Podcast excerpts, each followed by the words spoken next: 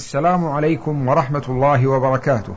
تسجيلات إلاف الإسلامية للإنتاج والتوزيع في الكويت يسرها أن تقدم لكم هذه المادة. الحمد لله. نحمده ونستعينه ونعوذ بالله من شرور أنفسنا وسيئات أعمالنا. من يهده الله فلا مضل له ومن يضلل فلا هادي له. وأشهد أن لا إله إلا الله وحده لا شريك له وأشهد أن محمدا عبده ورسوله. صلى الله عليه وعلى آله وأصحابه وسلم تسليما كثيرا.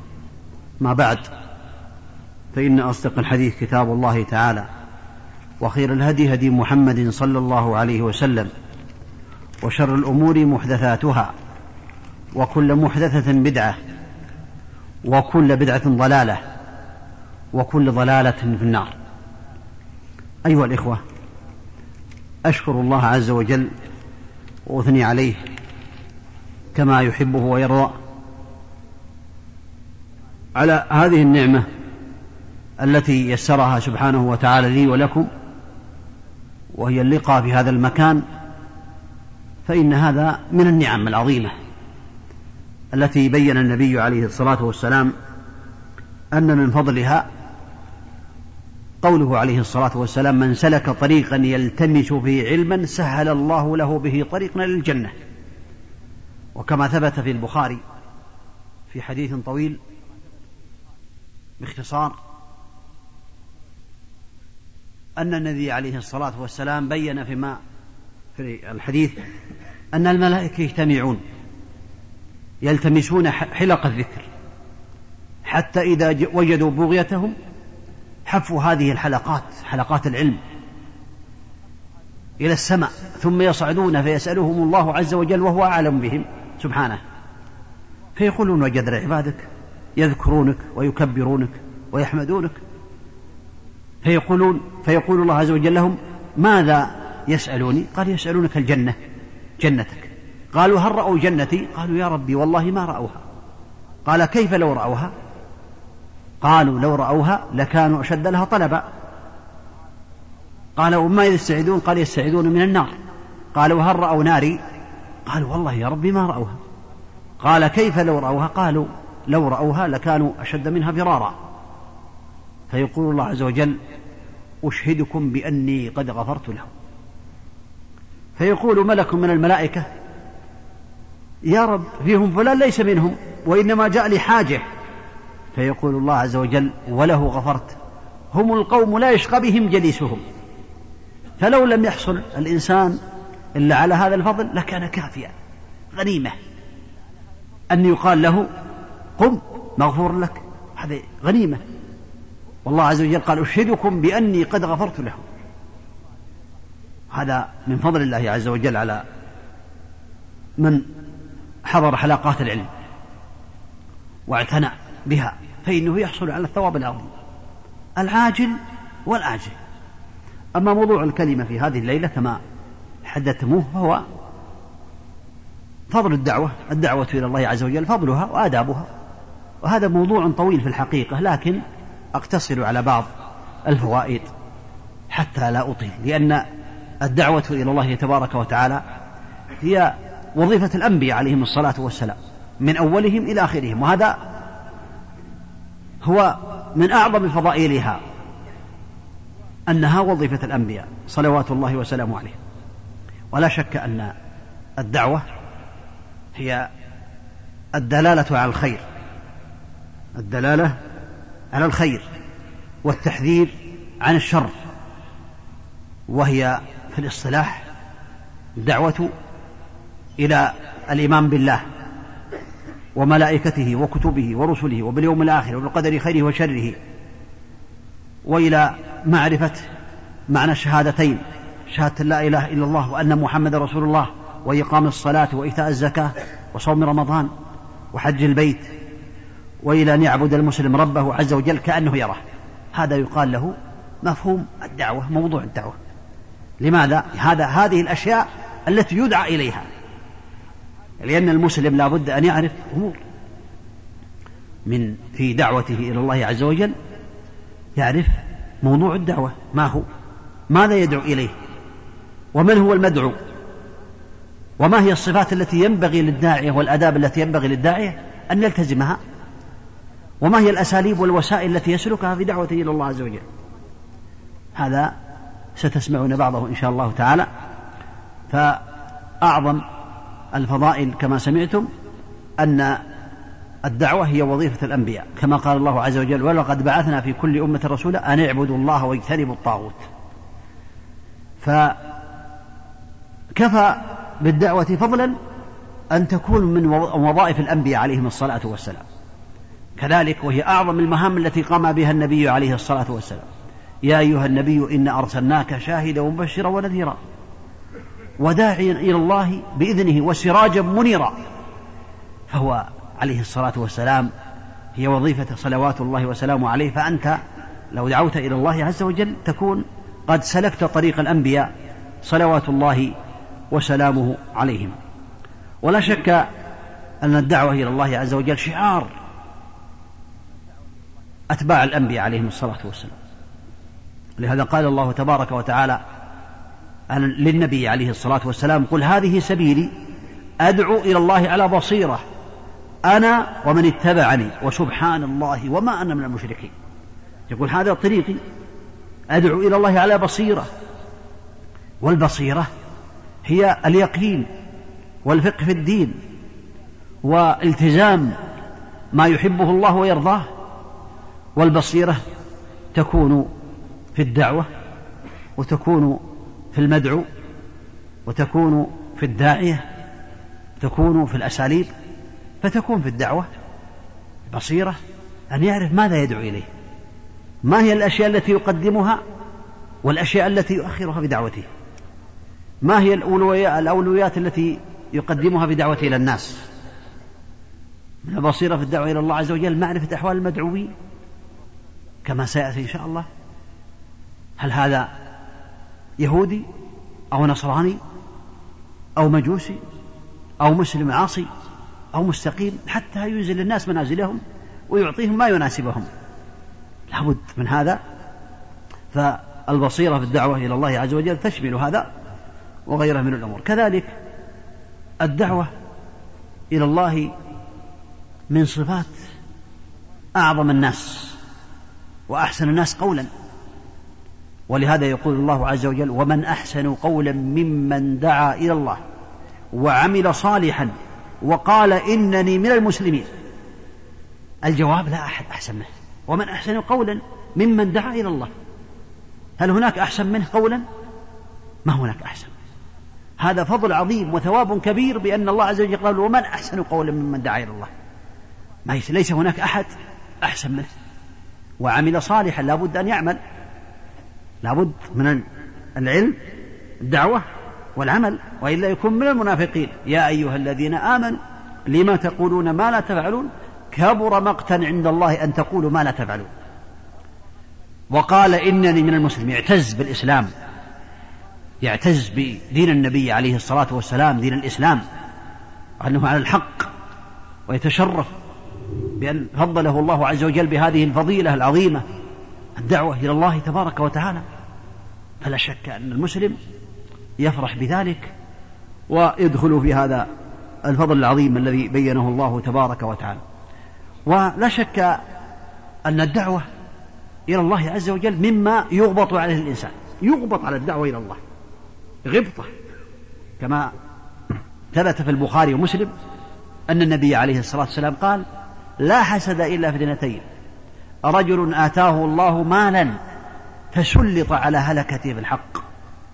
ورجل آتاه الله الحكمة فهو يقضي بها ويعلمها للناس أو كما قال النبي عليه الصلاة والسلام. في الرواية الأخرى لا حسد إلا في اثنتين. رجل آتاه الله مالا فسلط على هلكته بالحق. بل لا حسد إلا في اثنتين. رجل آتاه الله القرآن فهو يقوم به آناء الليل وأطراف النهار ورجل آتاه الله مالا فهو ينفقه آناء الليل وآلاء النهار. لكن هذه رواية أخرى؟ لا حسد إلا في رجل آتاه الله مالا فسلط على هلكته بالحق يعني في طاعة الله في سبيل الله فيما يرضي الله. ورجل آتاه الله الحكمة القرآن والسنة فهو يعلمها الناس ويقضي بها بين الناس. هذا العلم النافع والعمل الصالح. هذا الذي ينبغي أن يحسد. والحسد هنا بمعنى الغبطة. يتمنى أن يكون مثله. من غير أن ينقص مما عنده شيئا. هذا يدل على فضل تعليم الناس الخير والدعوة إلى الخير والعمل بالخير كما بين النبي صلوات الله وسلامه عليه. كذلك من فضائل الدعوة العظيمة أنها من صفات أهل العلم والإيمان. ولهذا عباد الرحمن يسألون الله عز وجل أن يكونوا دعاة إلى الله. كما قال سبحانه والذين يقولون ربنا هب لنا من أزواجنا وذرياتنا قرة أعين واجعلنا للمتقين إماما. يسأل الله أن يجعله إماما للمتقين يقتدون به ويأخذون بأقواله ويقبلون أقواله. هذا غنيمة لأنه يريد أن يكون قدوة للناس حتى يستفيدوا حتى يستفيد هو ويفيد الناس. هذه غنيمة. كل إنسان يكون من الأئمة يعني القدوات التي يقتدي بهم الناس يستفيدون من علمهم يحصل على الثواب لأن بعض الناس قد يكون قدوة بأعماله قبل أقواله. يكون دعوة صامتة. بخلقه وأعماله الطيبة ومعاملته مع الناس فالناس يقتدون بأعماله. بعض الناس يوفق للعمل والاقتداء بالنبي عليه الصلاة والسلام ولهذا يذكر أن من الناس من إذا رؤي ذكر الله تعالى حينما يرى مقتديا بالنبي عليه الصلاة والسلام ملتزما بدينه يعني حسن الأخلاق خلقه حسن يلتزم بالأعمال العمل بكتاب الله وبسنة النبي عليه الصلاة والسلام يكون قدوة للناس حتى في حركاته وفي صلاته وفي أعماله. ولهذا كثير من الناس بل غالب الناس يستفيدون من أقوال الإنسان من أعمال الإنسان قبل أقواله.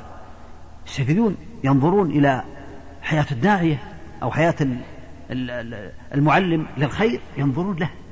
يستفيدون من أقواله وأفعاله. فهذه نعمة عظيمة.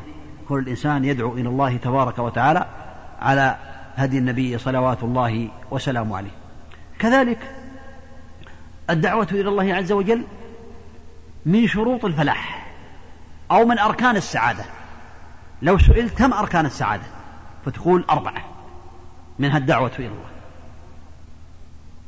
أركان السعادة أربعة كما يقول سماحة الشيخ الإمام عبد العزيز باز رحمة الله عليه. قال هكذا بأن أركان السعادة أربعة. سميها ما شئت شروط السعادة أركان السعادة دعائم السعادة عنوان الفلاح. والعصر إن الإنسان لفي خسر إلا الذين آمنوا وعملوا الصالحات وتواصوا بالحق وتواصوا بالصبر. فهي تكون الركن الثالث وتواصوا بالحق الدعوة إلى الله. فهي من فالناس كلهم خاسرون كل الناس. خاسرون إلا الذين آمنوا قاموا بالإيمان والإيمان قول عمل واعتقاد قول باللسان واعتقاد بالقلب وعمل بالجوارح يزيد بالطاعة وينقص بالمعصية. هذا شمل الدين كله. لكن لعظم الأعمال الصالحة جاءت عطف يعني عطفت على الإيمان من باب عطف الخاص على العام. ثم التواصي بالحق والتواصي بالصبر. وإلا فهي تدخل في الإيمان. لكن لأهمية العمل الصالح وأنه من الإيمان والدعوة إلى الله عز وجل والصبر على ذلك ذكرت بعد ذلك والله أعلم. كذلك من أسباب السعادة الدعوة إلى الله تبارك وتعالى. ولهذا قال الله تبارك وتعالى يعني من أسباب النصر. في الدنيا ينصر الإنسان في الدنيا والآخرة. يا أيها الذين آمنوا إن تنصروا الله ينصركم ويثبت أقدامكم. والذين كفروا فتعسا لهم. الآية. فكيف نصر الله؟ الله غني عنا وعن نصرنا. لكن المقصود العمل بأوامره والاجتناب نواهيه والدعوة إلى دينه سبحانه وتعالى هذا من نصرته. والجهاد في سبيل الله عز وجل فلا شك أن الدعوة إلى الله عز وجل الأمر بالمعروف النهي عن المنكر تعليم الناس الخير هو نصرة لدين الله. ونصرة دين الله نصرة لله عز وجل. هذا من الفوائد أو من الآداب العظيمة ومن الفضائل العظيمة التي ينبغي للمسلم أن يعتني بها ويعرف فضلها حتى يطمع وحتى يرغب في الدعوة إلى الله تبارك وتعالى. ولا شك أن الإنسان الذي يعلم الناس الخير يستغفر له من في السماوات ومن في الأرض وحتى الحيتان في البحر وحتى الطير. ولهذا ثبت في الحديث أن النبي عليه الصلاة والسلام قال إن الله وملائكته وأهل السماوات والأراضين يصلون على معلم الناس الخير.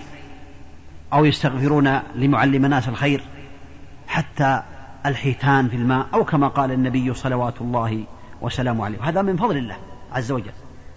كذلك الدعوة إلى الله من أسباب السعادة ونور الوجه في الدنيا والآخرة. لهذا قال النبي عليه الصلاة والسلام نظر الله امرأ سمع مقالتي فوعاها فبلغها كما سمعها. فرب مبلغ أوعى من سامع.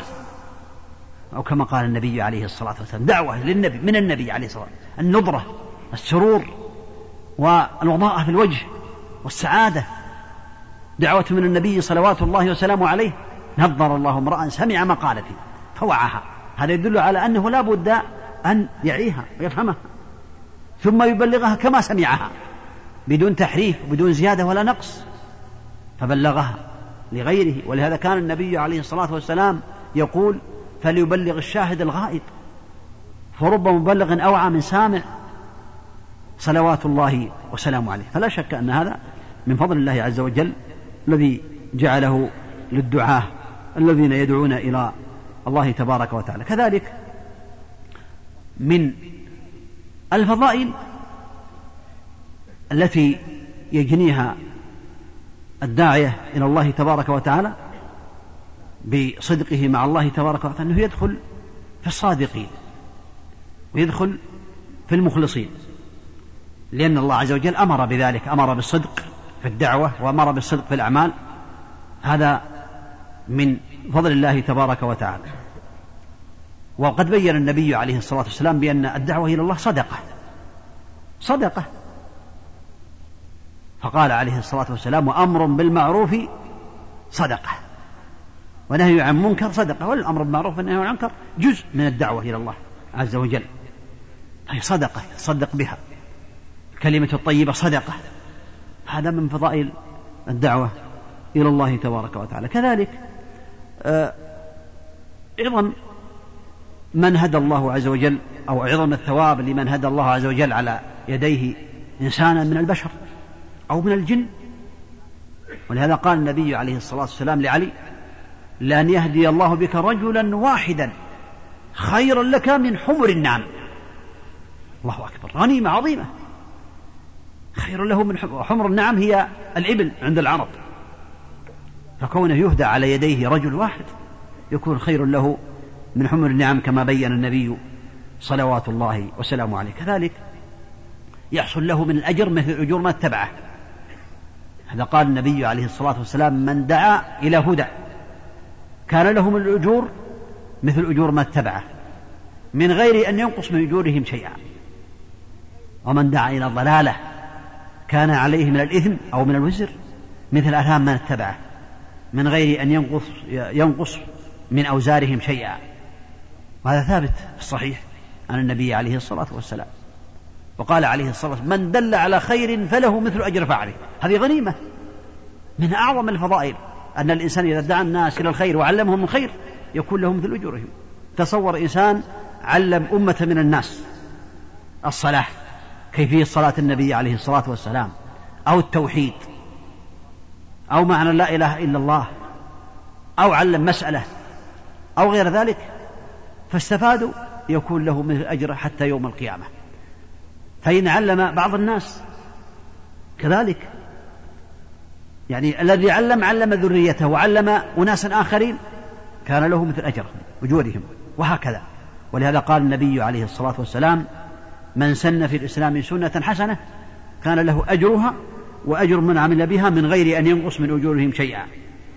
هذا من فضل الله عز وجل على عباده المؤمنين على الدعاة إلى الله تبارك وتعالى.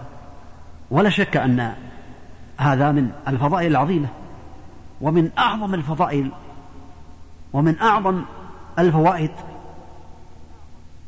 قول الله تبارك وتعالى لا خير في كثير من نجواهم إلا من أمر بصدقة أو معروف أو إصلاح بين الناس ومن يفعل ذلك ابتغاء مرضات الله فسوف نؤتيه أجرا عظيما. الله أكبر. لا خير في كثير من نجواهم إلا من أمر بصدقة أو معروف أو إصلاح بين الناس. ولهذا قال فسوف نؤتيه أجرا عظيما في آخر الآية. هذا من الفضائل العظيمة التي يعطاها المسلم على هذا الخير العظيم الذي بينه النبي صلوات الله وسلامه هذا من فضائل الفضائل كثيرة فضائل كثيرة. والدعوة إلى الله عز وجل تكون بالقول كما سمعتم وتكون بالفعل وتكون بالدلالة على الخير تكون بالفعل قدوة. يفعل الأعمال الصالحات ويبتعد عن المحرمات. يكون قدوة لأهل بيته وللناس ولمن يعرفه. قدوة في صلاته. قدوة يكون قدوة كذلك في أعماله الصالحة في صدقاته في إحسانه. هذا القدوة عظيمة دعوة صامتة. الدعوة إلى الله عز وجل ليست بالكلام والخطب.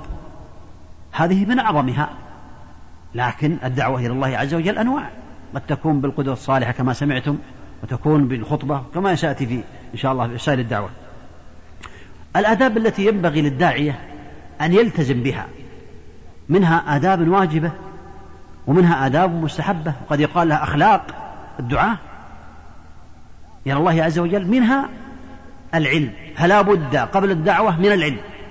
لا بد أن يعلم. ولهذا قال الله عز وجل فاعلم.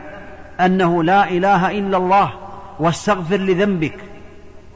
فلا بد بعض الناس لا يدعو بل يجب عليه أن لا يدعو إلا بعد العلم يعلم حتى يعلم الناس الخير ولا يضلهم. فاعلم أنه لا إله إلا الله واستغفر لذنبك. قال البخاري رحمة الله عليه باب العلم قبل القول والعمل.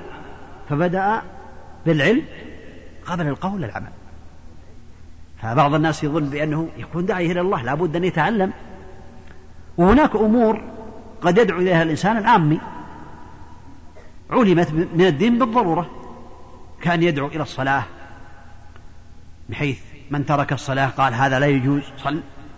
وينهى عن المحرمات كالزنا وشرب الخمر هذا منتشر بين الناس علم من الدين. قد يكون الإنسان الأمي عامي لكن فيه ما يعرف ولهذا الدعوة واجبة على الصحيح على كل إنسان بحسبه. لأن الله أمر بها. سبحانه.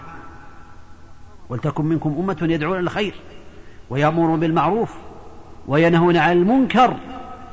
قال وأولئك هم المفلحون. أمر النبي عليه الصلاة والسلام بقوله بلغوا عني ولو آية. لكن لا بد من العلم. حتى لا يضل الناس الإنسان الناس. لا بد من العلم. فهو يدعو إلى الله على حسب حاله. قد يكون يقول بعض الناس يقول أنا لا أقرأ ولا أكتب. لا. أنت تستطيع أن تكون داعيا الله بحسب حالك وحسب قدرتك. تدعو الناس مثلا لو مريت مع طريق تقول أنا أمي وجدت بعض الناس تأخر عن الصلاة أنت كن داعية. صلوا بارك الله فيكم الصلاة مع الجماعة واجبة صلوا. حينئذ تأمر بالمعروف وتنهى عن المنكر لكن على حسب الاستطاعة وعلى حسب العلم وعلى حسب القدرة. فاتقوا الله ما استطعتم. فالدعوة واجبة على كل إنسان بحسب علمه وقدرته ومكانته وغير ذلك من الأمور فالحمد لله لا يكلف الله نفسا إلا وسعها. كذلك يقول النبي عليه الصلاة والسلام من يريد الله به خيرا يفقهه في الدين. لابد يتعلم الداعية ولهذا بعض الناس ينشغل في عن العلم النافع وربما يأتي للناس بأحاديث ضعيفة أو منسوخة أو غير ذلك أو قصص كذب. نعم.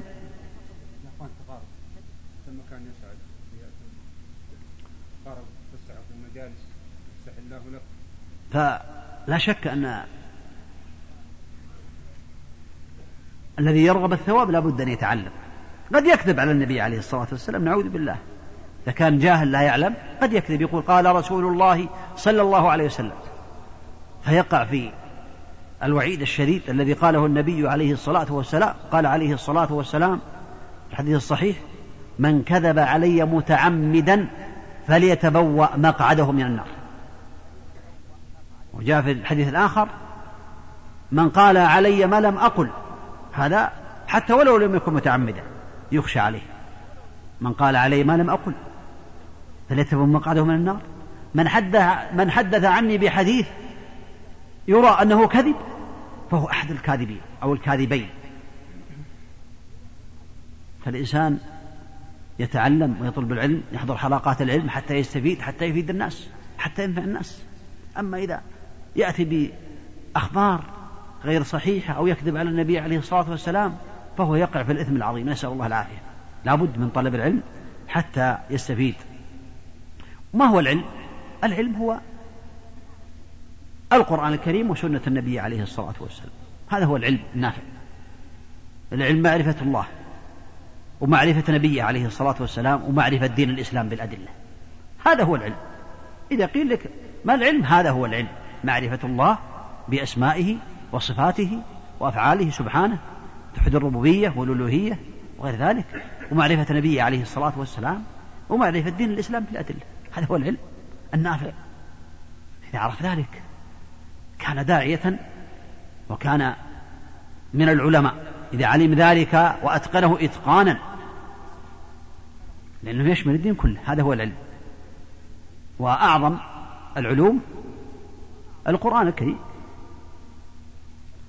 لأنه يدل على الله وعلى النبي عليه الصلاة والسلام على دين الإسلام.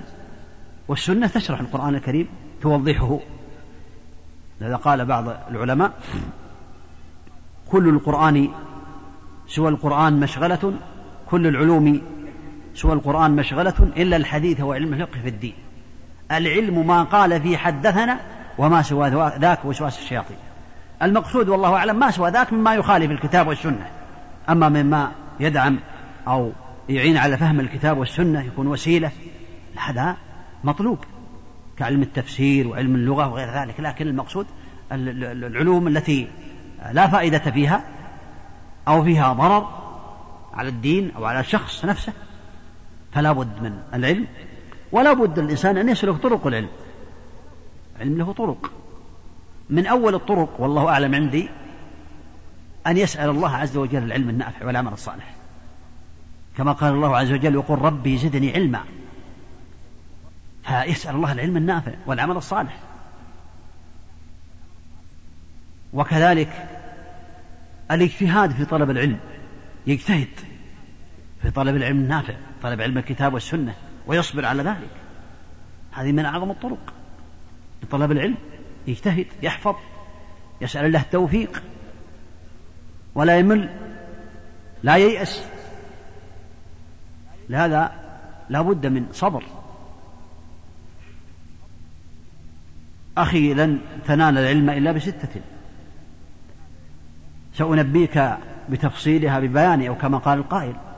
ذكاء وحرص واجتهاد وبلغة وصحبة أستاذ وطول زمان لابد لابد أن يكون له أستاذا وطول الزمان والفقه وسؤال الله عز وجل التوفيق كذلك التواضع من أسباب طلب العلم أو من طرق العلم يتواضع. قال مجاهد كما في البخاري لا ينال العلم مستحيل ولا مستكبر. ما يحصل العلم. المستكبر ما يسأل الناس. يتكبر فيبقى جاهلا حتى الموت. والمستحي لا يسأل. يستحي من الناس فيبقى جاهل. فلا بد الإنسان أن يسلك هذه الطرق. كذلك من الطرق العظيمة تقوى الله عز وجل. يقوم بالواجبات ويبتعد عن المحرمات حتى يوفق. واتقوا الله ويعلمكم الله. ولهذا يقول الله عز وجل يا أيها الذين آمنوا إن تتقوا الله يجعل لكم فرقانا ويكفر عنكم سيئاتكم ويغفر لكم. والله ذو الفضل العظيم. من أعظم طرق العلم العمل. بما علم الإنسان حتى يوفق وحتى يعان. ولهذا يذكر أن الإمام الشافعي رحمة الله عليه كان جالسا أمام الإمام مالك فأعجبه ذكاءه. أعجبه فطنة الإمام الشافعي فقال الإمام مالك إني أرى الله قد قذف في قلبك نورا فلا تطفئه بظلمة المعاصي.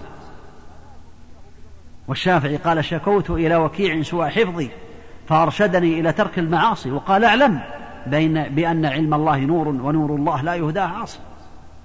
فطالب العلم إذا أراد أن يطلب العلم عليه أن يخلص لله وعليه أن يبذل السبب وعليه أن يقوم بالواجبات ويبتعد المحرمات حتى يوفق حتى يعان حتى يسدد حتى يشرح صدره للخير. هذا من هذه الأمور ينبغي أن تعلم. من الآداب أو من أخلاق الداعية التي لا بد أن يلتزمها بعد العلم الحلم. لا بد أن يكون حليما. ما يكون عجولا ولا يكون يعني يستعجل الأمور. لابد أن يكون حليما. ولهذا كان النبي عليه الصلاة والسلام من أحلم الناس. صلوات الله وسلامه عليه. وهذا الحلم يكون له ثمرات. من هذا الحلم أو من الوقائع التي حصلت النبي عليه الصلاة والسلام أن الطفيل رضي الله عنه جاء إلى النبي عليه الصلاة والسلام ودعاه النبي إلى الإسلام ورجع إلى قومه ودعاهم فلم يستجيبوا له إلا القليل. ثم رجع إلى النبي عليه الصلاة والسلام قال يا رسول الله هلكت دوس. في بعض الروايات طغت في بعض الروايات كفرت. تدعو الله عليهم. ادعو الله عليهم فاستقبل القبلة عليه الصلاة والسلام ورفع يديه. فقيل هلكت دوس. هلكت. حينما رفع يديه. فقال اللهم اهدي دوس. اللهم اهدي دوسا وأتي بهم مسلمين عليه الصلاة والسلام. هذا يسأل النبي عليه الصلاة والسلام أن يدعو عليهم. فدعا النبي عليه الصلاة والسلام لهم. وأمره أن يرجع إليهم. فرجع إليهم ودعاهم. ثم هدى الله على يديه خلقا كثيرا. فجاء بتسعين بيت أسرة أو ثمانين أسرة في غزوة خيبر باستجابة دعوة النبي عليه الصلاة والسلام. حلم النبي عليه الصلاة والسلام. ما دعا عليهم فورا إنما قال ادعوا الله عليهم وإنما دعا لهم عليه الصلاة والسلام. فالإنسان لو غضب على بعض الناس لا يدعو عليه يدعو له بالهداية والتوفيق والتسديد والصلاح لا يستعجل. هذا من الحلم. من ذلكم أن النبي عليه الصلاة والسلام جاء إليه رجل من اليهود فقال له يا رسول الله يا محمد اقضني ديني فإني قد علمت أنكم يا بني عبد المطلب قوم مطل. يعني تماطل الناس ما تقضون الناس. وقيل بأن الدين كان شيء من الحبوب. اقترضها النبي عليه الصلاة والسلام إلى أجل. ثم أسرع هذا الرجل قبل أن يحل الأجل. أسرع استعجل. فمسك النبي عليه الصلاة والسلام مسك هذا الرجل مسك النبي عليه الصلاة والسلام بجيبه وقال اقضن يا محمد. فكان عمر رضي الله عنه موجودا. قال هذا الرجل فرأيت عمر تدور عيناه في رأسه كالفلك. قال يا عدو الله تقول ما أسمع وتفعل ما أرى. والله لولا ما أحاذر من غضب رسول الله صلى الله عليه وسلم لرمتك بسيف هذا. فقال له النبي عليه الصلاة والسلام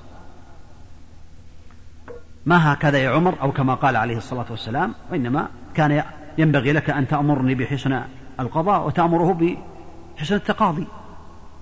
اذهب يا عمر فأعطه عشرين صاعا.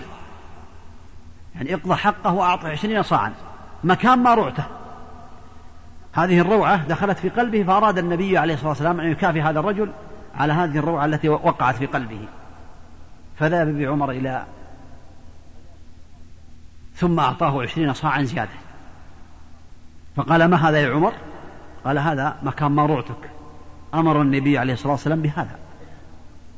فقال أتدري من أنا يا عمر؟ قال لا. قال أنا زيد بن سعية من اليهود. قال حبر اليهود؟ قال نعم. قال ما الذي حداك إلى هذا أو جرك إلى هذا؟ قال نعم. ما رأيت وما علمت أو كما قال صفة من صفات الأنبياء إلا ورأيتها في هذا الرجل. إلا. أني لم أرى منه أمرين. فاختبرته فوجدته ما فيه. يسبق حلمه غضبه ولا تزيده شدة الجهل إلا حلما. فإني أشهدك يا عمر. أني أشهد أن لا إله إلا الله وأن محمد رسول الله صلى الله عليه وسلم وأن أموالي كلها وأن نصف أموالي صدقة على أمة محمد صلى الله عليه وسلم. قد علمت علمت أو قد علمت أني, أني أكثر أهل المدينة؟ مالا فقال عمر لا لا. أو على نصفهم فإن مالك لا يسعهم. قال أو على نصفهم.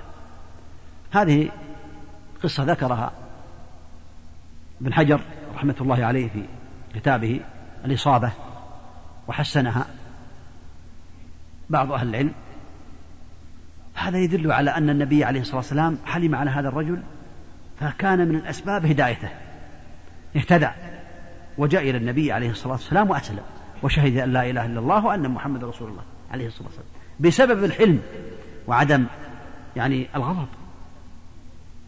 جاء ثمامة رضي الله عنه كان سيد أهل اليمامة وكان يقتل الصحابة رضي الله عنهم فجيء به إلى النبي عليه الصلاة والسلام وربط في سارية المسجد في المدينة. فكان النبي عليه الصلاة والسلام يمر عليه يقول كيف أصبحت يا ثمامة؟ أو كما قال النبي عليه الصلاة والسلام يقول أصبحت. يا رسول الله أو أصبحت يا محمد؟ قال إن تقتل تقتل لا دم وإن تنعم تنعم على شاكر. وإن تسأل من المال تعطى ما شئت. هذا الحديث رواه البخاري. فمر عليه في اليوم الثاني فسأله فرد عليه كما رد عليه. في اليوم الثالث فرد عليه كما رد عليه. إن تقتل تقتل لا دم. قيل لا دم يعني صاحب دم له مكانة في قومه. وقيل لأن عنده دم قد قتل أناسا من الصحابة. وإن تنعم تنعم على شاكر يعني يشكرك. وإن تطلب من المال تعطى ما شئت. فقال أطلقوا ثمامة. أطلقه. فأطلقه. وفعلا كان شاكرا. رضي الله عنه. فانطلق وترك النبي عليه الصلاة والسلام انطلق إلى النخل واغتسل. ثم جاء إلى النبي عليه الصلاة والسلام وقال أشهد أن لا إله إلا الله وأشهد أنك رسول الله. فوالله لقد علمت. فوالله ما كان على وجه الأرض وجه أبغض إلي من وجهك. ولقد أصبح وجهك أحب الوجوه إلي. والله ما كان على وجه الأرض أرض أبغض إلي من بلادك ولقد أصبحت أحب البلاد إلي. والله ما كان على وجه الأرض دين أبغض إلي من دينك فقد أصبحت الأديان فقد أصبح دينك أحب الأديان كلها إلي. فشهد أن لا إله إلا الله. ثم قال مرني بما شئت. أنا جئت معتمرا على دين قومي فمرني. فأمره النبي عليه الصلاة والسلام أن يعتني يعتمر على دين الإسلام. فذهب يطوف بالبيت فسمع بعض الناس يقول صبا صبا ثمامة صبأ يعني خرج من الدين. فوقف وقال والله ما صبوت ولكني قد اتبعت النبي صلوات الله وسلامه عليه ولا والله لا يأتيكم حبة من اليمامة حتى يكتب إلي رسول الله صلى الله عليه وسلم.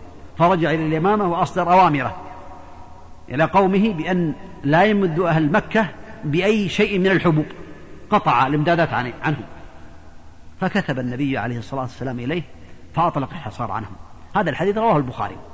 يدل على فضل الحلم عدم الغضب عدم الانتقام يحصل به الثواب العظيم. وغير ذلك من الأمثلة الكثيرة التي جاءت النبي عليه الصلاة والسلام.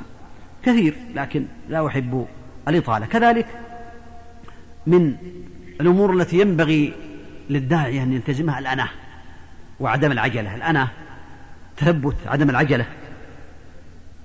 كما قال الله عز وجل يا أيها الذين آمنوا إن جاءكم فاسق بنبأ فتبينوا أن تصيبوا قوما بجهالة فتصبحوا على ما فعلتم نادمين. لا يستعجل الإنسان لا يستعجل يتريث.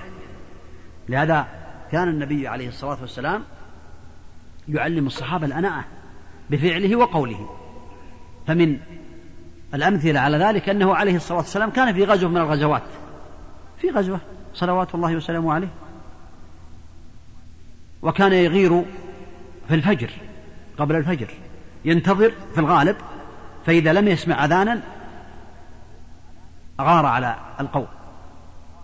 وحين انتظاره في يوم من الأيام سمع مؤذنا يؤذن. الله أكبر الله أكبر الله أكبر الله أكبر. فقال على الفطرة أشهد أن لا إله إلا الله أذن حتى قال لا إله إلا الله فحين ما قال لا إله إلا الله قال النبي عليه الصلاة والسلام خرجت من النار. قال الصحابة فنظرنا فإذا هو راعي معزة. يراه. هذا رواه مسلم في صحيحه. هذا يدل على الأناة فإنه كان يتأنى. ما يهجم على القوم في الغالب وإنما ينتظر. حتى لا يكون يهجم على بعض المسلمين عليه الصلاة والسلام. فإن سمع أذانا وإلا غار عليه الصلاة والسلام. ما يستعجل؟ صلوات الله وسلامه عليه. من هذه الأناه التي كان يعلمها أصحابه عليه الصلاة والسلام ما حصل لأسامة رضي الله عنه وأرضاه. كان في القتال أسامة رضي الله عنه فرأى رجلا من المشركين. قتل بعض الصحابة. وحينما قتل بعض الصحابة جاء إليه أسامة رضي الله عنه وأراد أن يقتله بالسيف وقبل أن يهوي عليه بالسيف قال أشهد أن لا إله إلا الله وأشهد أن محمدا رسول الله. فقتله أسامة رضي الله عنه وأرضاه. فأخبر النبي عليه الصلاة والسلام بذلك فاستزع أسامة وقال له قتلته بعدما قال لا إله قال يا رسول الله إنما قال ذلك خوفا من السيف. قال أقتلته بعد أن قال لا إله إلا الله؟ قال يا رسول الله إنما قتلته خوفا من السيف. يهرب. إنما قال ذلك خوفا. فقال النبي أقتلته بعدما قال لا إله إلا الله. في بعض الروايات أنه يقول ماذا تفعل بلا إله إلا الله إذا جاءت يوم القيامة؟ قال يا رسول الله استغفر لي. قال ما تفعل بلا إله إلا الله إذا جاءت يوم القيامة. فما زال يرددها حتى قال أسامة فتمنيت يومئذ أني أسلمت. يعني تمنى أنه أسلم يومئذ. يعني كان بداية إسلامه. هذا يدل على النبي عليه الصلاة والسلام كان يأمر بالأناة عليه الصلاة والسلام وعدم العجلة. لا يستعجل بمجرد ما يسمع خبرا من الأخبار يستعجل ويسب ويبني عليه الأحكام وغير ذلك. لا يتأنى. لابد من الأناة ولابد من عدم العجلة لأن العجلة في الحقيقة لها يعني سلبيات عظيمة. كذلك من الأمور التي لا بد للداعية أن يلتزمها من الآداب العظيمة الرفق.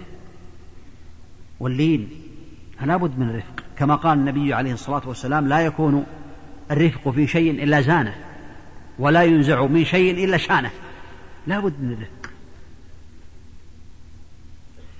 ولهذا جاء بعض اليهود إلى النبي عليه الصلاة والسلام فقال السام عليكم. فقالوا السام عليك يا محمد. فقالت عائشة رضي الله عنها وعليكم السام واللعنة. أبناء القردة والخنازير. أو كما قالت رضي الله عنها والحديث البخاري.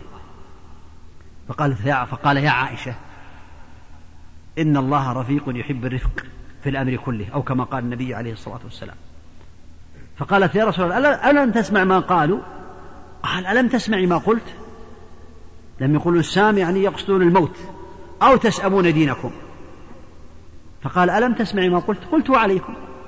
ما قال وعليكم السلام وإنما قال وعليكم عليه الصلاة والسلام.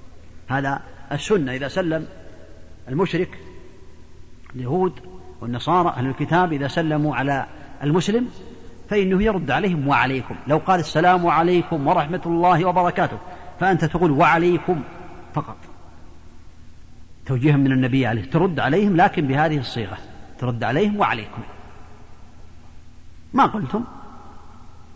وكذلك من الرفق. أن النبي عليه الصلاة والسلام كان يصلي يوم من الأيام في مسجده فجاء رجل من البادية من الأعراب فصلى فبال ما لبث أن رفع ثوبه أمام الناس ثم بال أمام الناس في المسجد. فكاد الصحابة أن يضربوه قال لا تجرموه دعوه دعوه فتركوه. لا تجرموه لا تقطعوا عليه بوله قال دعوه فتركوه حتى بال. ثم استدعاه النبي عليه الصلاة والسلام فقال إن هذه المساجد لا تصلح لشيء من هذه القاذورات وإنما بنيت لذكر الله تعالى أو كما قال النبي عليه الصلاة والسلام. فيقال بأن هذا الرجل هو المقصود بحديث البخاري الآخر أن رجلا صلى ركعتين في المسجد ثم دعا الله عز وجل وقال اللهم ارحمني ومحمدا ولا ترحم معنا أحدا. فقال النبي عليه الصلاة والسلام لقد حجرت واسعا أو لقد تحجرت واسعا. يقصد عليه الصلاة والسلام ورحمتي وسعت كل شيء. هذا من التأثير الذي أثر عليه وحب النبي عليه الصلاة والسلام لهذا الرفق لهذا الرفق به فأثر ذلك في حياته فقال هذا الكلام. رفق به النبي صلوات الله وسلامه عليه. كذلك شابا أتى إلى النبي عليه الصلاة والسلام وقال يا محمد يا رسول الله أنا أعمل بجميع أمور الإسلام. إلا الزنا. فذلي في الزنا. أنا أحب أن أزني. فالنبي عليه الصلاة والسلام لو كان غير النبي عليه الصلاة والسلام لعمل شيئا آخر. فقال النبي عليه الصلاة والسلام أتحبه لأمك؟ قال أعوذ بالله يا رسول الله. قال أتحبه لبنتك؟ قال أعوذ بالله يا رسول الله. قال أتحبه لأختك؟ قال أعوذ بالله يا رسول الله. وهكذا ثم قال النبي عليه الصلاة والسلام فكذلك الناس لا يحبونه لأمهاتهم ولا بناتهم أو كما قال النبي عليه الصلاة والسلام. فكان هذا الرجل بعد أن دعا له النبي عليه الصلاة والسلام كان الزنا أبغض إليه من كل شيء. هذا يدل على الرفق. فلو أعطاه كف بمجرد ما قال ذلي في الزنا قال قليل الجيل. وإنما قال هذا الكلام الذي سمعتم هذا يدل على الرفق.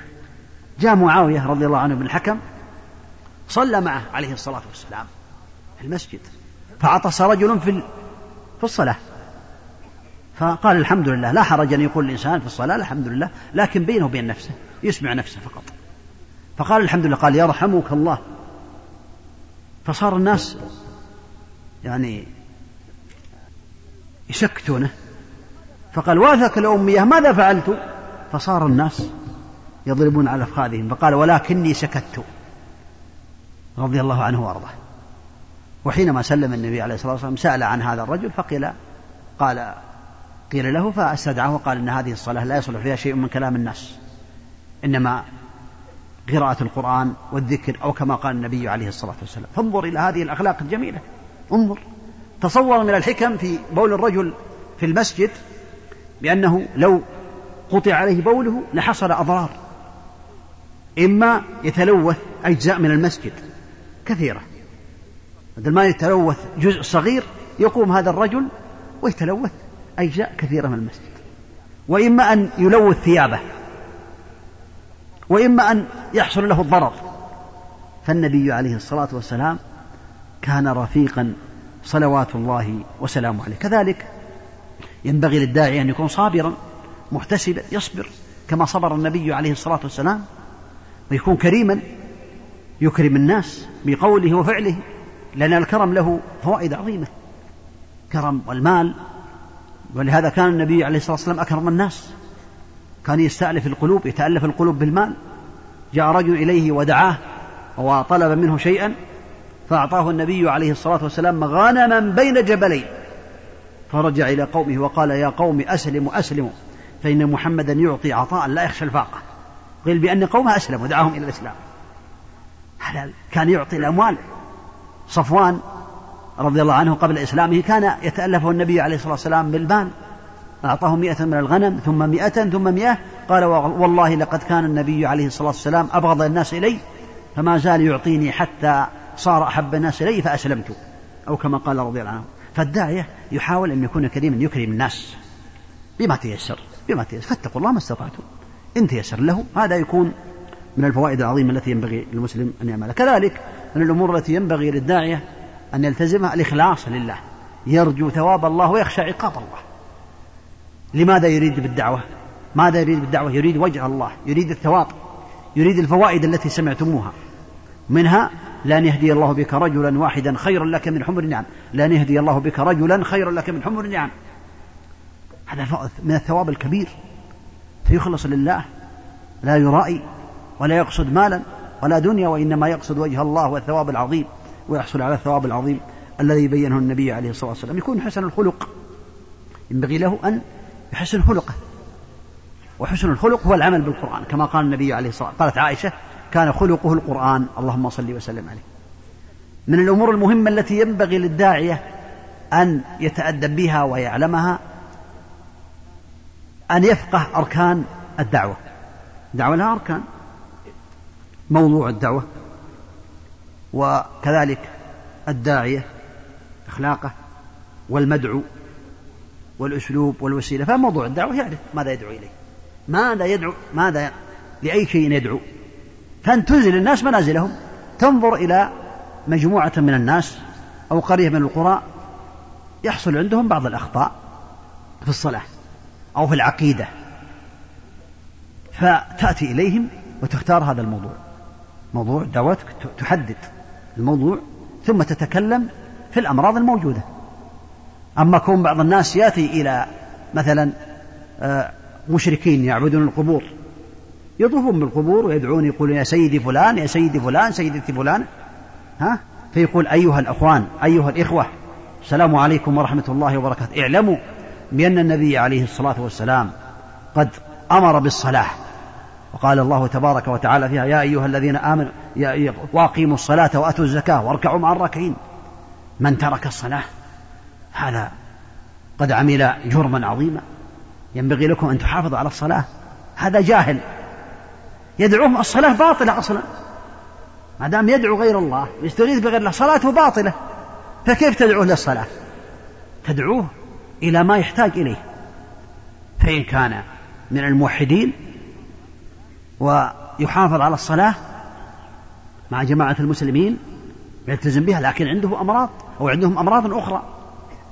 يحاول يختار موضوع الدعوة النافع للناس.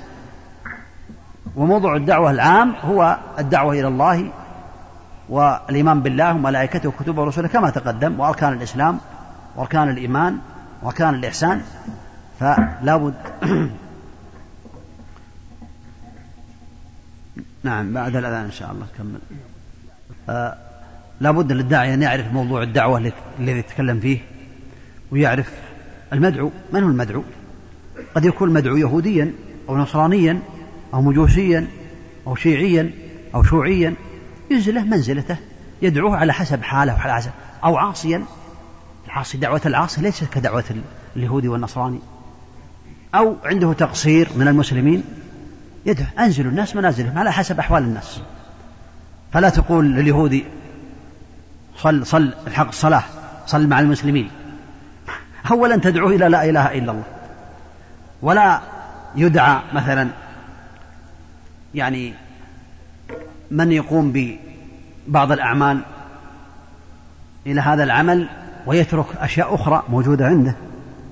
ينزل الناس يدعوهم على حسب حاجتهم يدعى الناس على حسب أحوالهم. كذلك المدعو الداعية لابد أن يعرف أخلاق الدعاة يعني التي ينبغي أن تلتزم فيعمل بها. الأساليب ما هي الأساليب التي تستخدم مع هؤلاء الناس؟ قد أسلوب الوعظ قد يستخدم مع بعض الناس. أسلوب الترغيب والترهيب وهو يقال له موعظة. والوعظ هو الجمع بين الترغيب والترهيب. قد ينفع الترغيب بدون الترهيب على حسب الأحوال. وغير ذا والموضوع طويل ولا أحب أن أطيل عليكم ولعل ما سمعتموه يكون نماذجا مختصرا لهذا.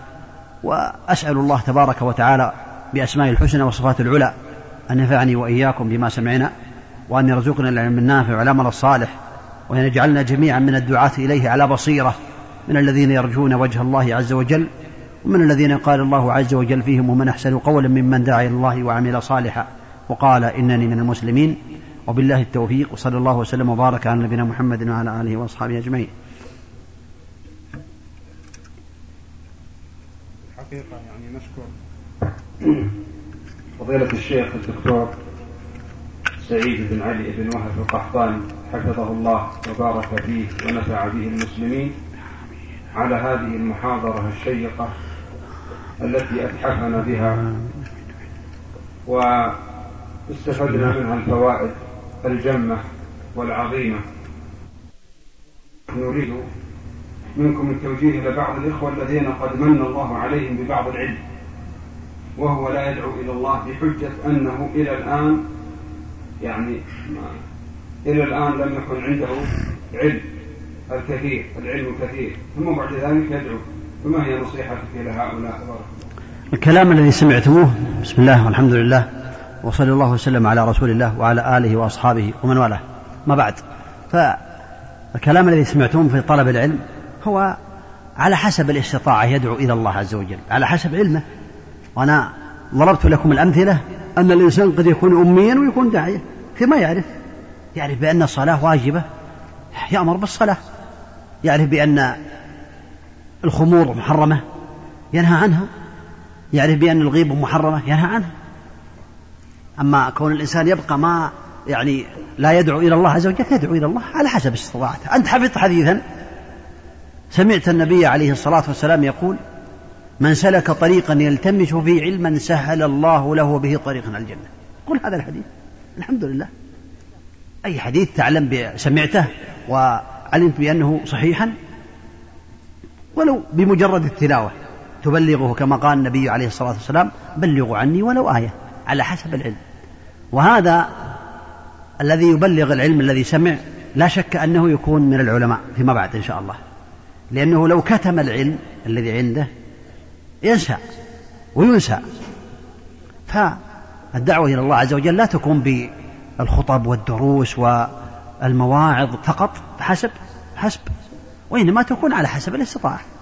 هذا فعلا هي دعوة من أعظم الدعوة إلى الله.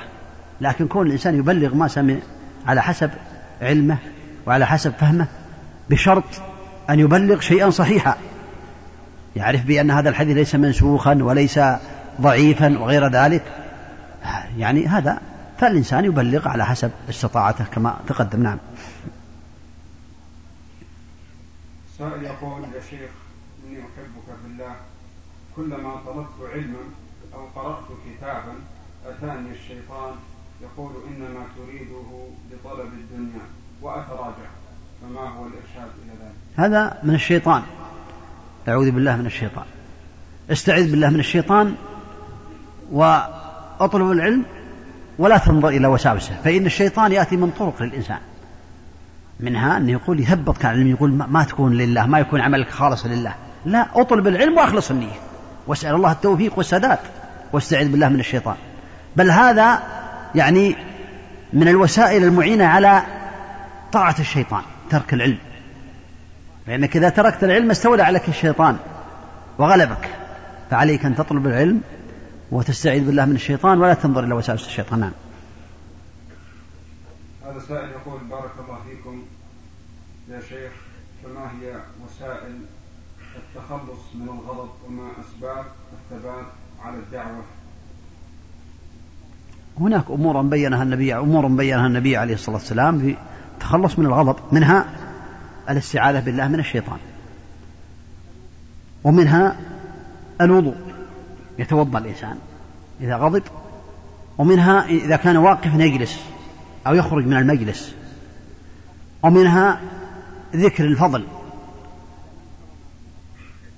على من كرم الفضل من كرم الغيظ.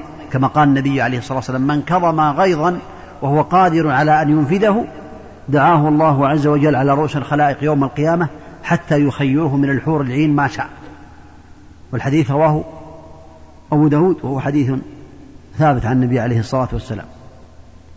فالخلاصة أن هذا من الوسائل التي تعين على ترك الغضب وعدم الالتباس بالغضب. السؤال بقية السؤال الثاني؟ والثبات على الدعوة تسأل الله التوفيق والثبات. يا مقلب القلوب ثبت قلبي على دينك وتدرس وتقرأ فضائل الدعوة إلى الله الفضائل العظيمة والقرآن الكريم تعتني به تتلوه لأنه يبين فضل الدعوة من أحسن قولا من دعا إلى الله. ادعو إلى سبيل ربك بالحكمة والموعظة الحسنة وجادلهم بالتي أحسن. هذه من أساليب الدعوة. دعوة بالحكمة والحكمة وضع الشيء في موضعه. بإتقان وإحكام. والموعظة الحسنة الجمع بين الترغيب والترهيب. ترغبه في الخير وتحذره عن الشر. نعم. السائل يقول يا شيخ كلما أردت أن أدعو شخصا أو أنكر عليه عملا أتاني الشيطان وقال لا تكن فضوليا فما هو الحل؟ الحل تستعيذ بالله من الشيطان الرجيم. هذا من قلة العلم. دل على أنك قليل العلم. نسأل الله العافية. قليل الفقه. واسمح لي بهذا الكلام. لا تكن فضوليا. هذا من كلام الفساق. كلام الفساق. ليس من كلام أهل العلم وطلاب العلم. فعليك أن تتفقه في الدين. فإذا سمعت النبي عليه الصلاة والسلام يقول لأن يهدي الله بك رجلا واحدا خير لك من حمر النعم. رغبت في الخير. من دل على خير فله مثل أجر فاعله. وأنا أتوقع لو قيل لك أنت بس مره أنكر عليه ونعطيك مليون دينار كويتي. الله أكبر كيف يكون الإخلاص والصدق؟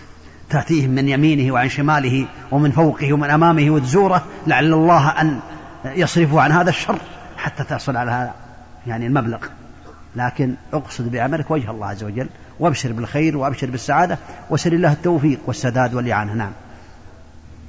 هذا سائل يقول يا شيخ هل صحيح أن الإنسان في طلب علمه له أمران؟ يطلب العلم فقط ولا يدعو أم يدعو فقط؟ هذا ما قسمه يعني شباب الشباب الملتزم نعم. أعد أعد. يقول يا شيخ هل صحيح أن الإنسان في طلب في طلب علمه له أمران؟ يطلب العلم فقط ولا يدعو. الأمر الثاني يدعو فقط. أو أولا ما هي الدعوة عندك أنت؟ الآن تقول يدعو يدعو يطلب العلم ولا, ولا يدعو. سبحان الله ما هي الدعوة عندك؟ يعني شيء يعني الدعوة شيء في صعوبة. معنى الدعوة إلى الله؟ أنت تطلب العلم مررت على إنسان متأخر عن الصلاة تأمره بالصلاة.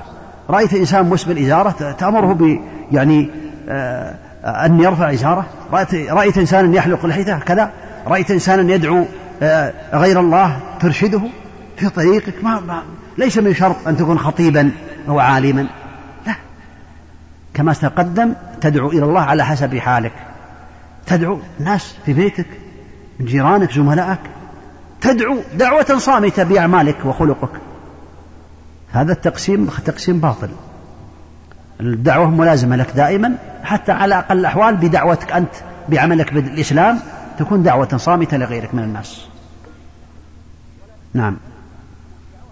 ولا وليس هناك دعوة بغير علم. الدعوة لابد بالعلم لابد من العلم. لكن العلم ما هو؟ تكون فقيها من فقهاء الإسلام فقيها في المسألة. التي تدعو إليها. أو تنهى عنها. تفقهها تفهمها. حينئذ ادعو إلى أما إذا ما تعرف شيء لا تدعو إلى شيء لا تعرفه أو عندك شك فيه. نعم. سائل يقول يا شيخ إذا سلم علينا أهل الكتاب وقالوا السلام عليكم ولم يقولوا السام أفلا نرد عليهم بقوله تعالى وإذا حييتم بتحية فحيوا بأحسن منها أو النبي عليه الصلاة والسلام هو الذي وجهنا عليه الصلاة والسلام. قال إذا سلم عليكم أهل الكتاب فقولوا وعليكم. ما قال إلا من تيقنتم بأنه يقول السلام عليكم. ها؟ فاتبع قول النبي عليه الصلاة والسلام. نعم. هذا أخ يعني مشفق ومحب يقول نطلب منك نصيحة لجميع الحاضرين المحبة فيما بينهم التآلف والتراحم. وترك الأهواء والنفوس واتباع الهوى ما إلى ذلك. هذا مطلوب لكل مسلم مطلوب المحبة في الله عز وجل. كما قال النبي عليه الصلاة والسلام ثلاث من كنا فيه وجد بهن حلاوة الإيمان أن يكون الله ورسوله أحب إليه ما سواهما وأن يحب المرء لا يحبه إلا لله وأن يكره أن يعود في الكفر بعد أن أنقذه الله منه كما يكره أن يقذف في النار. فلا بد من حب في الله والبغض في الله فالمحبة في الله من أوثق قرى الإيمان. فكذلك عدم الشحناء مطلوب لأن الشحناء والأهواء هذه من المصائب التي تفرق بين الإخوة وبين الدعاة إلى الله عز وجل وهذا يدل على عدم الإخلاص. لو وجد الإخلاص لو وجد الاتفاق على ما يحبه الله ويرضاه لكن قد يكون بعض الناس يريد أن يظهر نفسه ويريد أن ينفرد بأشياء ويريد أن لا الإخلاص المطلوب أن تدعو إلى الله بإخلاص وصدق وافهم دائما بأن معنى الدعوة إلى الله على حسب حالك. ليس على حسب يعني تتصور أنك تجعل نفسك من علماء الإسلام. على حسب حالك. الدعوة إلى الله واجبة على كل إنسان بحسبه كما تقدم. فاتباع الأهواء من الشرور العظيمة التي تفرق بين الدعاة إلى الله وبين المسلمين. نعم.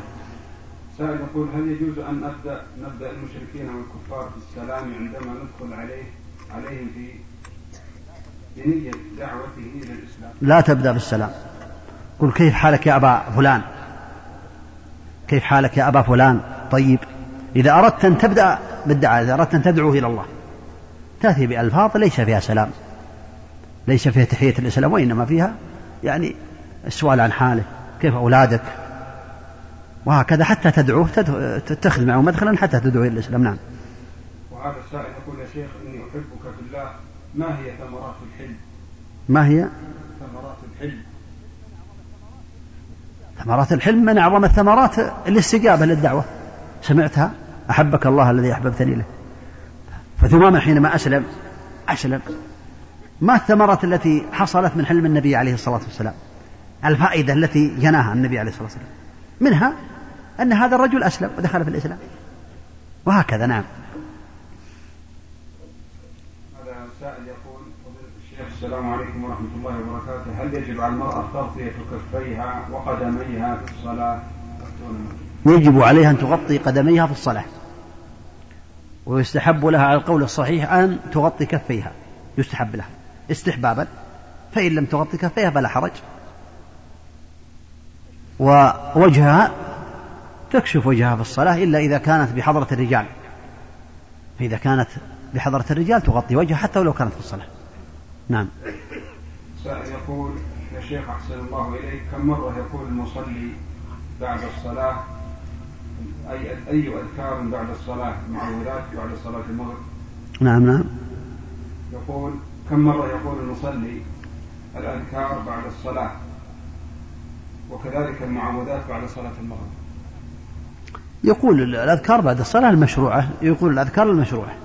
إذا سلم السلام عليكم ورحمة الله. السلام عليكم ورحمة الله. يقول أستغفر الله أستغفر الله. اللهم أنت السلام ومنك السلام. تبارك يا ذا الجلال والإكرام.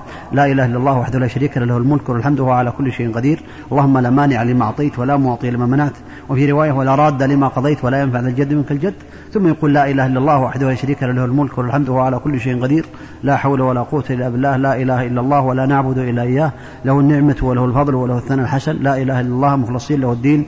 ولو كره الكافرون المشركون ثم يسبح ثلاث ثلاثين ويحمد الله ثلاث ثلاثين ويكبر الله ثلاث ثلاثين ويتم المية بلا إله إلا الله وحده لا شريك له الملك الحمد على كل شيء قدير. يقرأ آية الكرسي مرة واحدة يقرأ المعوذات مرة واحدة بعد كل صلاة. أما من قال بأنه يقرأها بعد المغرب ثلاث مرات وبعد الفجر ثلاث مرات هذا يريد أن يجمع لك بين الفضائل بين دعاء الصباح وبين أذكار الفجر هذه أذكار الصلاة. فإذا قلتها ثلاث مرات أغنتك عن قراءتها ثلاث مرات في دعاء الصباح. لأن النبي عليه الصلاة والسلام قال لبعض أصحابه يقول قال قل قال ما أقول قال قل قال ما أقول قال قل. هو الله أحد والمعوذتين إذا أصبحت وإذا أمسيت ثلاث مرات تكفيك من كل شيء. تكفية من دعاء الصباح ثلاث مرات دعاء الصباح. لكن إذا قالها بعد الصلاة أجزته عن قراءة المعوذات وعن دعاء الصباح. نعم. وكذلك يقولها بعد كل صلاة مرة نعم. حقيقة يعني الأسئلة كثيرة ومتشابهة ولكن لضيق الوقت أحببنا أن نقف إلى هذا الحد ونختم بذلك شكرنا وتقديرنا لفضيلة الشيخ الداعية المبعوث من وزارة الأوقاف والشؤون الإسلامية والدعوة والإرشاد في المملكة العربية السعودية فضيلة الشيخ سعيد بن علي بن وهب القحطاني حفظه الله ورعاه وبارك فيه. ونشكره على هذه المحاضرة القيمة. التي بين فيها الدعوة وفضائلها وآدابها وبين أن أن الدعوة هي وظيفة الأنبياء ومعناها هو الدلالة على الخير. وذكر حفظه الله أن الدعوة لابد أن تكون على بصيرة ومنها معرفة حال المدعو وكذلك الدعوة على علم. فذكر حفظه الله فضائل الدعوة أن الداعي يستغفر يستغفر له كل شيء حتى الحيتان في البحر وأن الدعوة يعني تورث السعادة والسرور والنظرة لمن دعا وبلغ دين الله جل وعلا. ثالثا أن الدعوة صدقة كما قال النبي صلى الله عليه وسلم وأمر بالمعروف صدقة. رابعا أن الدعوة خير من الدنيا كما قال النبي عليه الصلاة والسلام من دعا إلى هدى الحديث ثم ذكر حفظه الله أن الدعوة تكون بالقول وتكون أيضا بالفعل وهي كذلك دلالة على الخير يدل الناس بفعله وقوله. وذكر حفظه الله أخلاق الداعية وآدابه. ثم ذكر هذه الأخلاق وهي العلم والحلم والأناء والرفق والإخلاص وغير ذلك من ثنايا المحاضرة الطيبة والنافعة. والشيقة أسأل الله أن تكون ذلك أن يكون ذلك في ميزانه وأن يكتب له خطواته التي جاء بها من أهله وبلده إلينا داعيا إلى الله جل وعلا. كما نشكركم أيها الأحبة على حرصكم. على المواظبة على الحضور في هذه الدروس بهذه الدروس المحاضرات وأسأل الله أن يجمعنا وإياكم في مستقر رحمته وفسيح جناته وجزاكم الله آمين آمين. اللهم صل على محمد. انتهت المادة الأولى من هذا الشريط وإليكم المادة الثانية منه. أشهد أن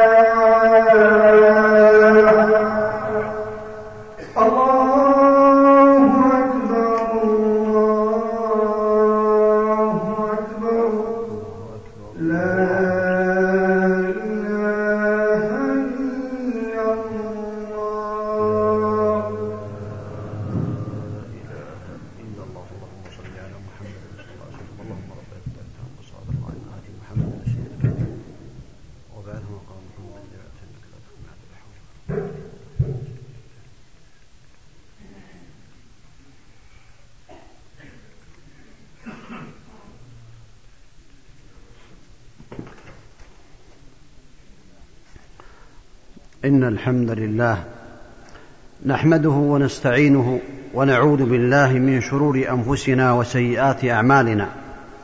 من يهده الله فلا مضل له ومن يضلل فلا هادي له.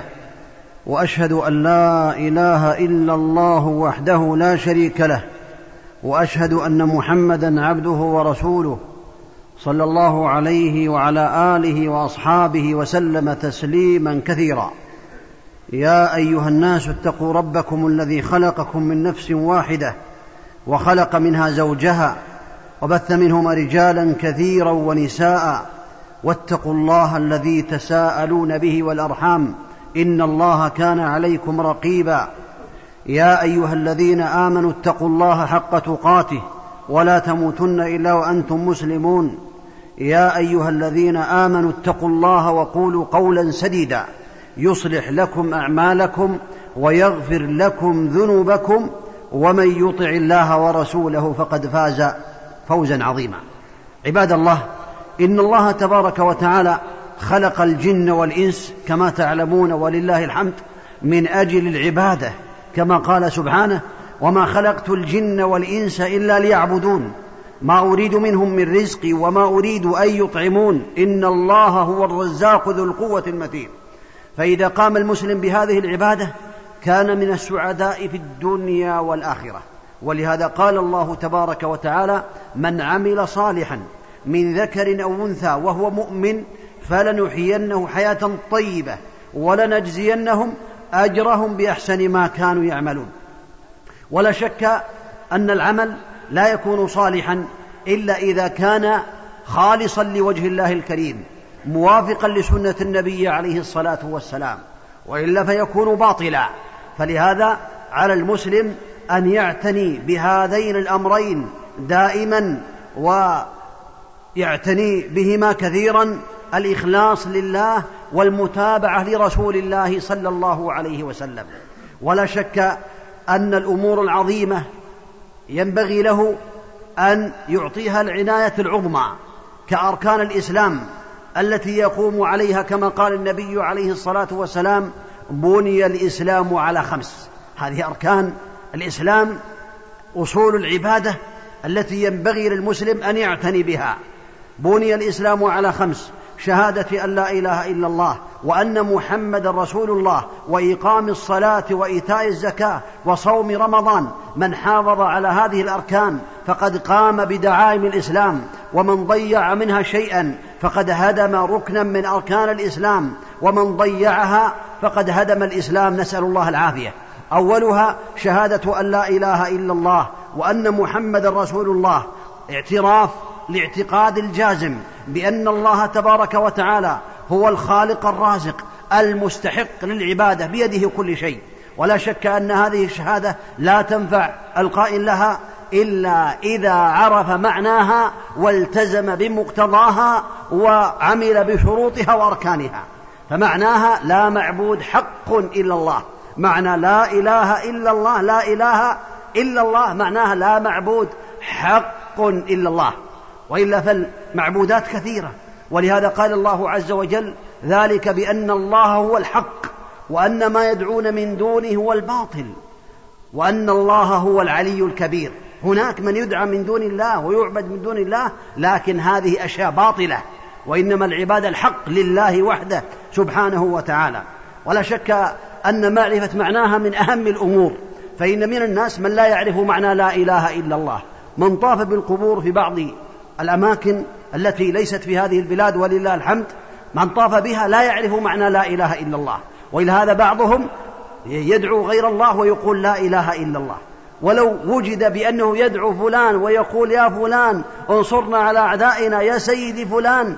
وقيل له قل لا إله إلا الله يقول أقولها مئة. لا إله إلا الله لا يعرف معناها. هذا يكون في الحقيقة أبو جهل هو أعلم منه بمعنى لا إله إلا الله. لأن النبي عليه الصلاة والسلام حينما بعث صلوات الله وسلامه عليه وقال للمشركين أمرهم أن يعبدوا الله وحده فامتنعوا امتنعوا عن الدخول في الإسلام وقالوا أجعل الآلهة إلها واحدا إن هذا لشيء عجاب. فعلموا بأنهم لو التزموا ودخلوا في الإسلام تركوا جميع المعبودات وانقادوا لعبادة الله وحده وامتنعوا. فمعنى ذلك بأنهم يعرفون معناها. عرفوا معناها فامتنعوا.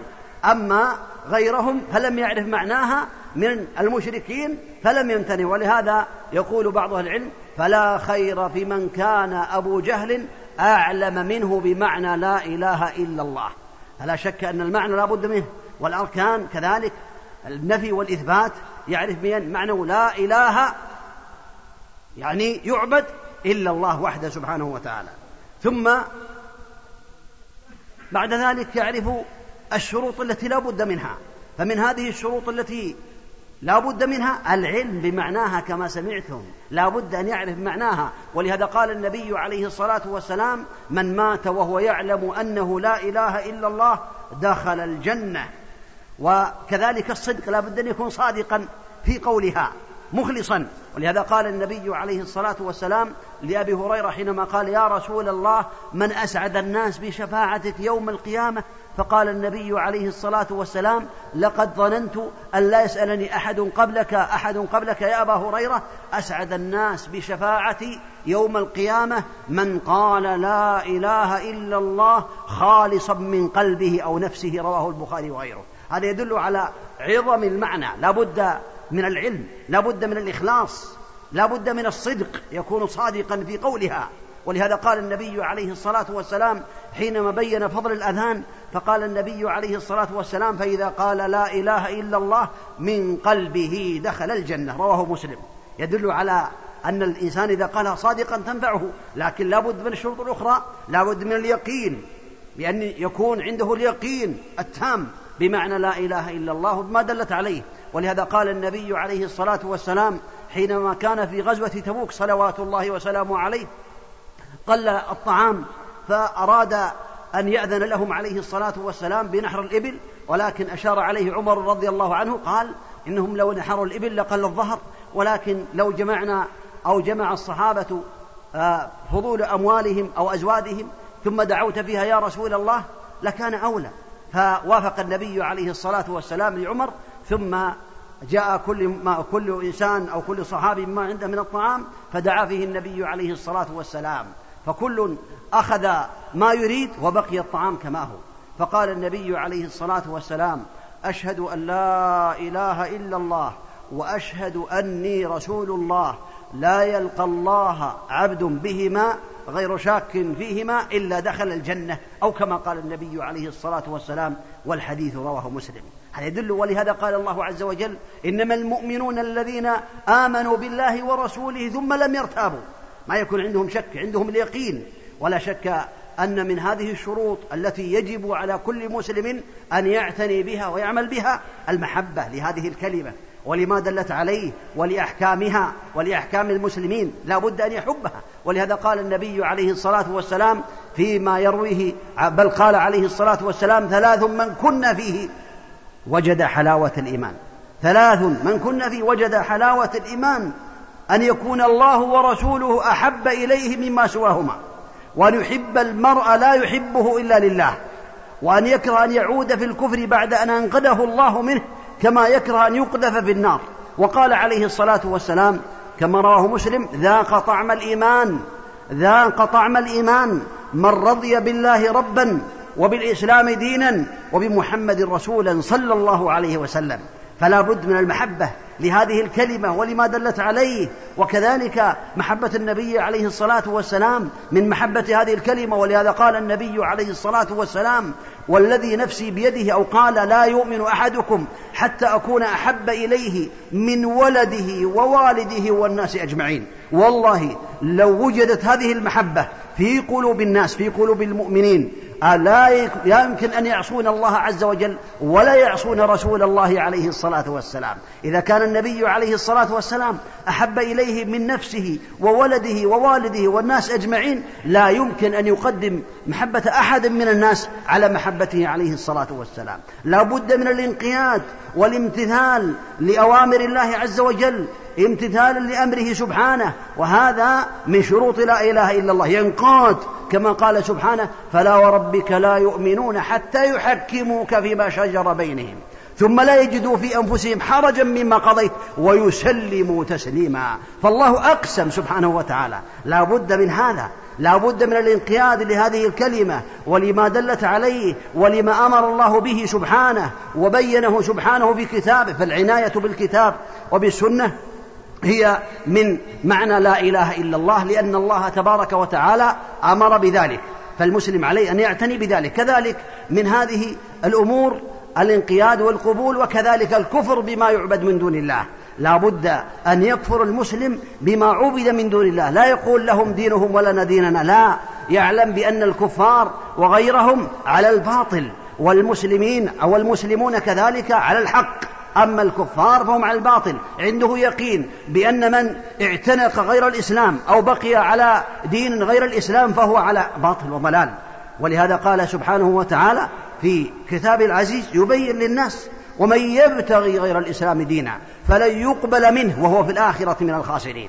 لكن بعض الناس يقول بأن هناك آيات تدل على الأنبياء دينهم واحد دين الإسلام. نعم هذا دين الأنبياء دين الأنبياء العام الخضوع والاستسلام لله عز وجل لأن الإسلام هو الاستسلام لله بالتوحيد والانقياد له بالطاعة والبراءة من الشرك وأهله. هذا هو دين الأنبياء عليهم الصلاة والسلام. دينهم واحد.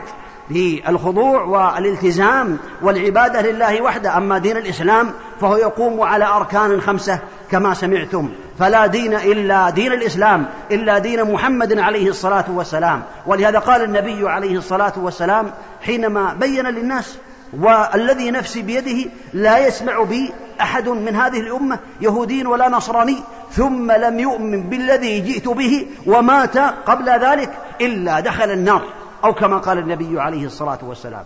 فأسأل الله عز وجل بأسمائه الحسنى وصفات العلى أن يجعلني وإياكم ممن يلتزمون بما جاء في كتاب الله وسنة النبي عليه الصلاة والسلام. فإن هذا المعنى لهذه الكلمة يدل عليه كتاب الله وسنة النبي عليه الصلاة والسلام. بل يشمل كل ما في كتاب الله وسنة النبي عليه الصلاة والسلام لأن القرآن كله من أوله إلى آخره كله يدل على هذه الكلمة ومعناها ومقتضاها كلها كل هذه الأشياء كما ذكر العلم بأن هذه الكلمة من قام بها فله السعادة في الدنيا والآخرة ومن أعرض عنها فله الشقاوة في الدنيا والآخرة ومن قام بأعمالها هذا من حقوقها. ولهذا ذكر أهل العلم بأن القرآن كله في لا إله إلا الله ومعناها وشروطها ومقتضاها.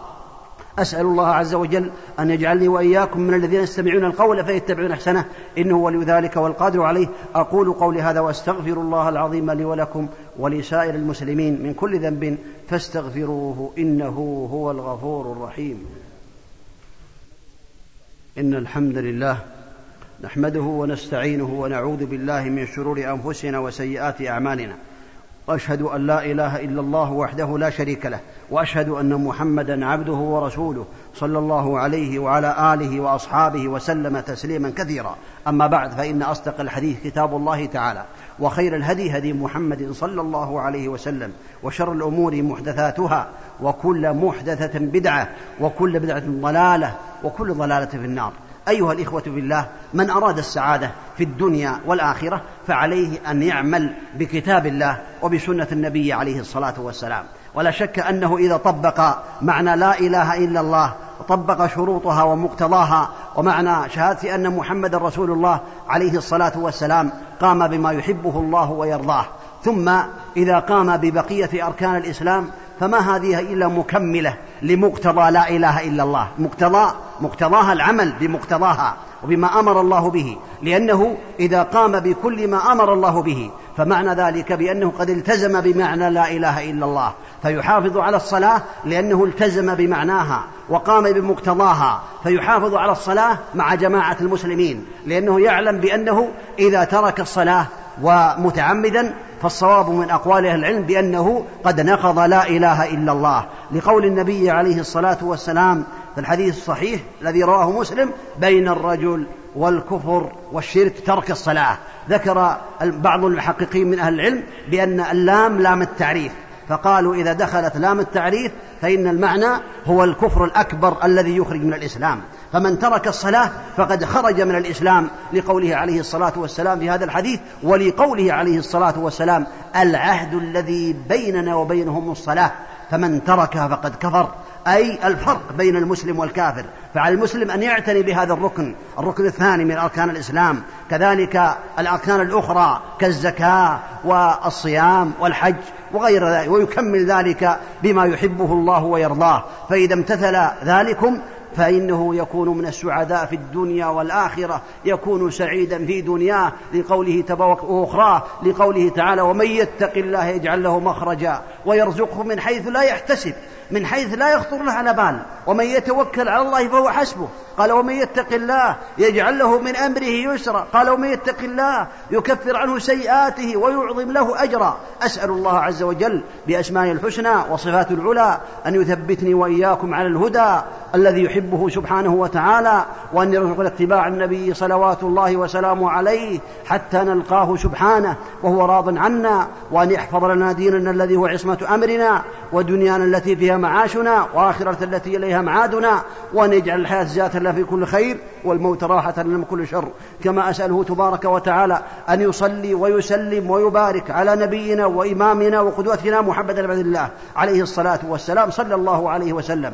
ويرضى عن أصحابه أبي بكر وعمر وعثمان وعلي وعن سائر الصحابة أجمعين.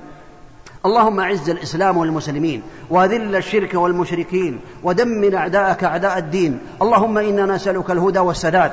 اللهم إنا نسألك العفو والعافية في الدنيا والآخرة. اللهم أصلح قلوبنا وأعمالنا وأزواجنا وذرياتنا وجميع المسلمين. اللهم إنا نسألك الثبات على دينك. يا مقلب القلوب ثبت قلوبنا على دينك. يا مصرف القلوب صرف قلوبنا على طاعتك. ربنا آتنا في الدنيا حسنة وفي الآخرة حسنة. وقنا عذاب النار. عباد الله إن الله يأمر بالعدل والإحسان وإيتاء ذي القربى وينهى عن الفحشاء والمنكر والبغي يعظكم لعلكم تذكرون. فاذكروا الله العظيم الجليل يذكركم واشكروه على نعمه يزدكم ولذكر الله أكبر والله يعلم ما تصنعون. مع تحيات تسجيلات إيلاف الإسلامية. الكويت حولي شارع الحسن البصري. هاتف رقم اثنين ستة خمسة ستة ستة ستة اثنين. فاكس؟ اثنين ستة خمسة ستة ستة ستة أربعة. والسلام عليكم ورحمة الله وبركاته.